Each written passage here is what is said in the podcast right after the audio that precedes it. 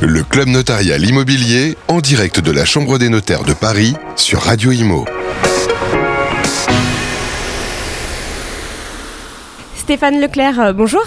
Bonjour. Vous êtes directeur de l'urbanisme de Paris et vous étiez l'intervenant ce matin du club notarial immobilier dont le thème est la mue urbaine et l'attractivité du marché euh, immobilier.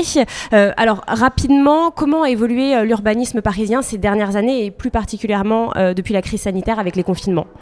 Alors la ville de Paris est extrêmement attractive, peut-être plus attractive que jamais, attractive à la fois pour le secteur économique, puisque la ville concentre un nombre d'emplois extrêmement important, plus de 2 millions d'emplois à Paris, et que contrairement à ce qu'on aurait pu penser, la crise sanitaire et l'essor du télétravail euh, n'a pas conduit à vider les bureaux parisiens, qui restent extrêmement euh, attirants pour les entreprises, ce qui fait qu'on a un taux de vacances qui est historiquement faible, on a moins de 30% de taux de vacances à Paris. Donc les entreprises sont revenues parce qu'elles étaient un petit peu euh, parties quand même. Alors elles sont pas parties, simplement ce qui se passe c'est qu'elles ont besoin de moins de surface, parce qu'avec le télétravail, travail, il y a moins de personnes qui travaillent à un moment donné dans les locaux, mais les entreprises souhaitent, euh, dans la mesure du possible, être euh, dans cette centralité qu'offre Paris, avec cette proximité avec les transports en commun, l'ensemble des services qu'offre la capitale, sa qualité de vie, les commerces, euh, l'accès aux équipements, etc. Donc économiquement, Paris se porte, se porte bien.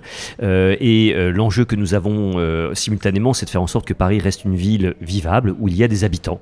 Et donc c'est l'un des grands, des grands objectifs de la municipalité parisienne. Comment faire en sorte qu'on puisse continuer à se loger à Paris malgré l'explosion des prix immobiliers? Comment faire en sorte que l'on continue à avoir ce tissu de commerce de proximité qui fait le, la, richesse de la vie parisienne?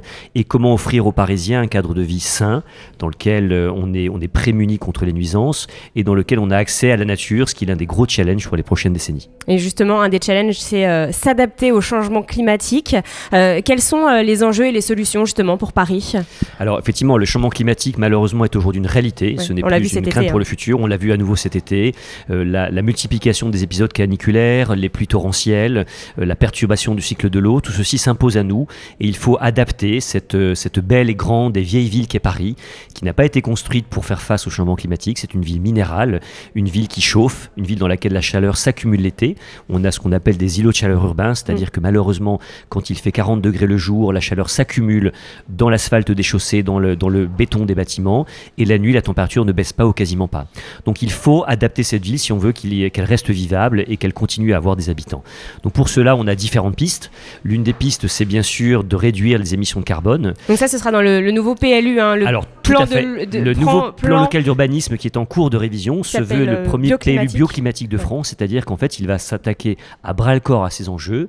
Euh, il faut savoir que le secteur de la construction et de l'immobilier représente 30% à peu près des émissions de gaz à effet de serre pour partie en ce qui concerne la construction. Quand on construit un bâtiment, on a besoin de ciment, de pierre, de faire marcher des machines et tout ça consomme de l'énergie et émet du carbone.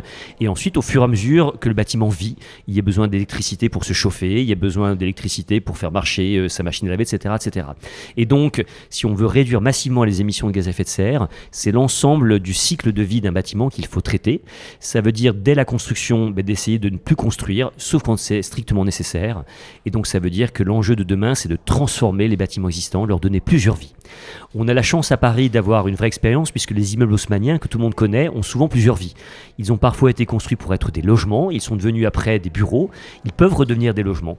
Donc l'ambition, c'est d'essayer d'arrêter de, démolir tous les bâtiments qui peuvent avoir une nouvelle vie. Quand un bâtiment est sain, quand il a des structures solides, il peut vivre des centaines d'années. Et, les bâtiments haussmanniens, ils sont sains euh? Les bâtiments haussmanniens peuvent vivre des centaines et des centaines d'années. On a également, par exemple, de nombreux parkings et garages qui ont été construits dans les années 50, 60, 70, des bâtiments qu'on voit encore dans la rue. Ces bâtiments sont solides, ils peuvent avoir une nouvelle vie, on peut les transformer et on en fait la démonstration tous les jours. Et d'ailleurs, j'inciterai tous vos auditeurs à aller voir une exposition qui se déroule actuellement au pavillon de l'Arsenal qui expose 40 projets de transformation de bâtiments existants pour montrer comment on peut donner une nouvelle existence, un nouveau départ à des bâtiments qui correspondent mieux aux besoins d'aujourd'hui. Donc ça, c'est un des gros enjeux, c'est transformer l'existant et d'arrêter de démolir pour reconstruire. Ça fait des économies de CO2 et ça fait une économie aussi de nuisances pour les riverains. Hmm. Alors dernière question, on parle beaucoup de mixité fonctionnelle pour le bâti euh, des villes. Euh, qu'est-ce que c'est et pourquoi elle est nécessaire? Alors ce qui fait la, richesse et la qualité de vie à Paris, c'est le fait que on trouve sur un petit territoire, territoire pardon, tout ce qu'on a sous la main. On trouve du logement, on trouve de l'activité économique qu'on peut travailler, on trouve des commerces de toute catégorie. On trouve des équipements publics, des piscines, on trouve des cinémas, etc. etc. Et tout ceci, c'est ce qui fait ce qu'on appelle la ville du quart d'heure. C'est qu'on n'a pas besoin de voiture pour vivre à Paris. On peut, on peut tout faire à pied. Donc c'est à la fois pratique, on gagne du temps, c'est agréable parce que ça crée de la sociabilité et ça crée aussi une absence de dépendance par rapport à la voiture et à toutes les nuisances qu'émet la voiture. Et donc notre enjeu, c'est de préserver cette mixité fonctionnelle, puisqu'on trouve toutes les fonctions urbaines. C'est l'inverse du zonage, du zoning qu'on a pu mettre euh, en œuvre dans certaines villes dans les années 60-70. Et donc pour ce faire, nous sommes attachés à ce qu'il n'y ait pas de quartier monofonctionnel à Paris. On ne veut pas qu'il y ait des quartiers où il n'y a que des bureaux et des quartiers où il n'y a que des habitants, des espèces de villes dortoirs. Et donc le PLU dispose d'outils très puissants pour promouvoir cette mixité et de faire en sorte qu'on ait vraiment toutes les fonctions qui constituent la ville dans, dans chaque quartier. Et euh, juste une dernière question sur le PLU euh, concernant la végétalisation. Vous pouvez nous donner quelques exemples parce que euh, il y aura de nouveaux jardins qui vont être créés, notamment par exemple vers la Tour Eiffel, il me semble. Alors le végétal est absolument fondamental parce qu'un arbre, ça, ça remplit plusieurs, ça, ça, a plusieurs vertus. Un arbre, ça apporte de l'ombre, ça évite que le sol chauffe trop. Un arbre, ça restitue de la fraîcheur la nuit, ça accueille des oiseaux, des oiseaux qui mangent les insectes. Un arbre, c'est beau, ça contribue à la beauté du paysage. Et donc pour toutes ces raisons, euh, la maire de Paris souhaite qu'on multiplie massivement la végétalisation de Paris et qu'on plante de nombreux arbres. Il y a aujourd'hui 500 000 arbres à Paris. La maire nous demande d'en planter 170 000 de plus d'ici la fin de la mandature. Donc ça va être un, gain colossal qui va se voir. Il va y avoir de plus en plus d'arbres dans les années qui viennent dans les rues de Paris. Donc ça, c'est un élément qui est extrêmement important. On va créer de nouveaux jardins, de nouveaux jardins dans des quartiers d'aménagement. Euh, je donne un exemple récent. Dans le 17e arrondissement, le quartier Clichy-Batignolles, au pied du palais de justice euh, que, vos mm. éditeurs doivent connaître, cette tour de, de Renzo Piano, eh bien la ville a créé un parc de 10 hectares, le jardin Martin Luther King, qui offre un espace de jeu, de respiration pour les habitants. On va multiplier ce type de parc et on va aussi protéger les arbres. Euh, les arbres existants, qui ont pendant trop longtemps peut-être été les victimes de projets immobiliers, eh bien ça n'est plus possible.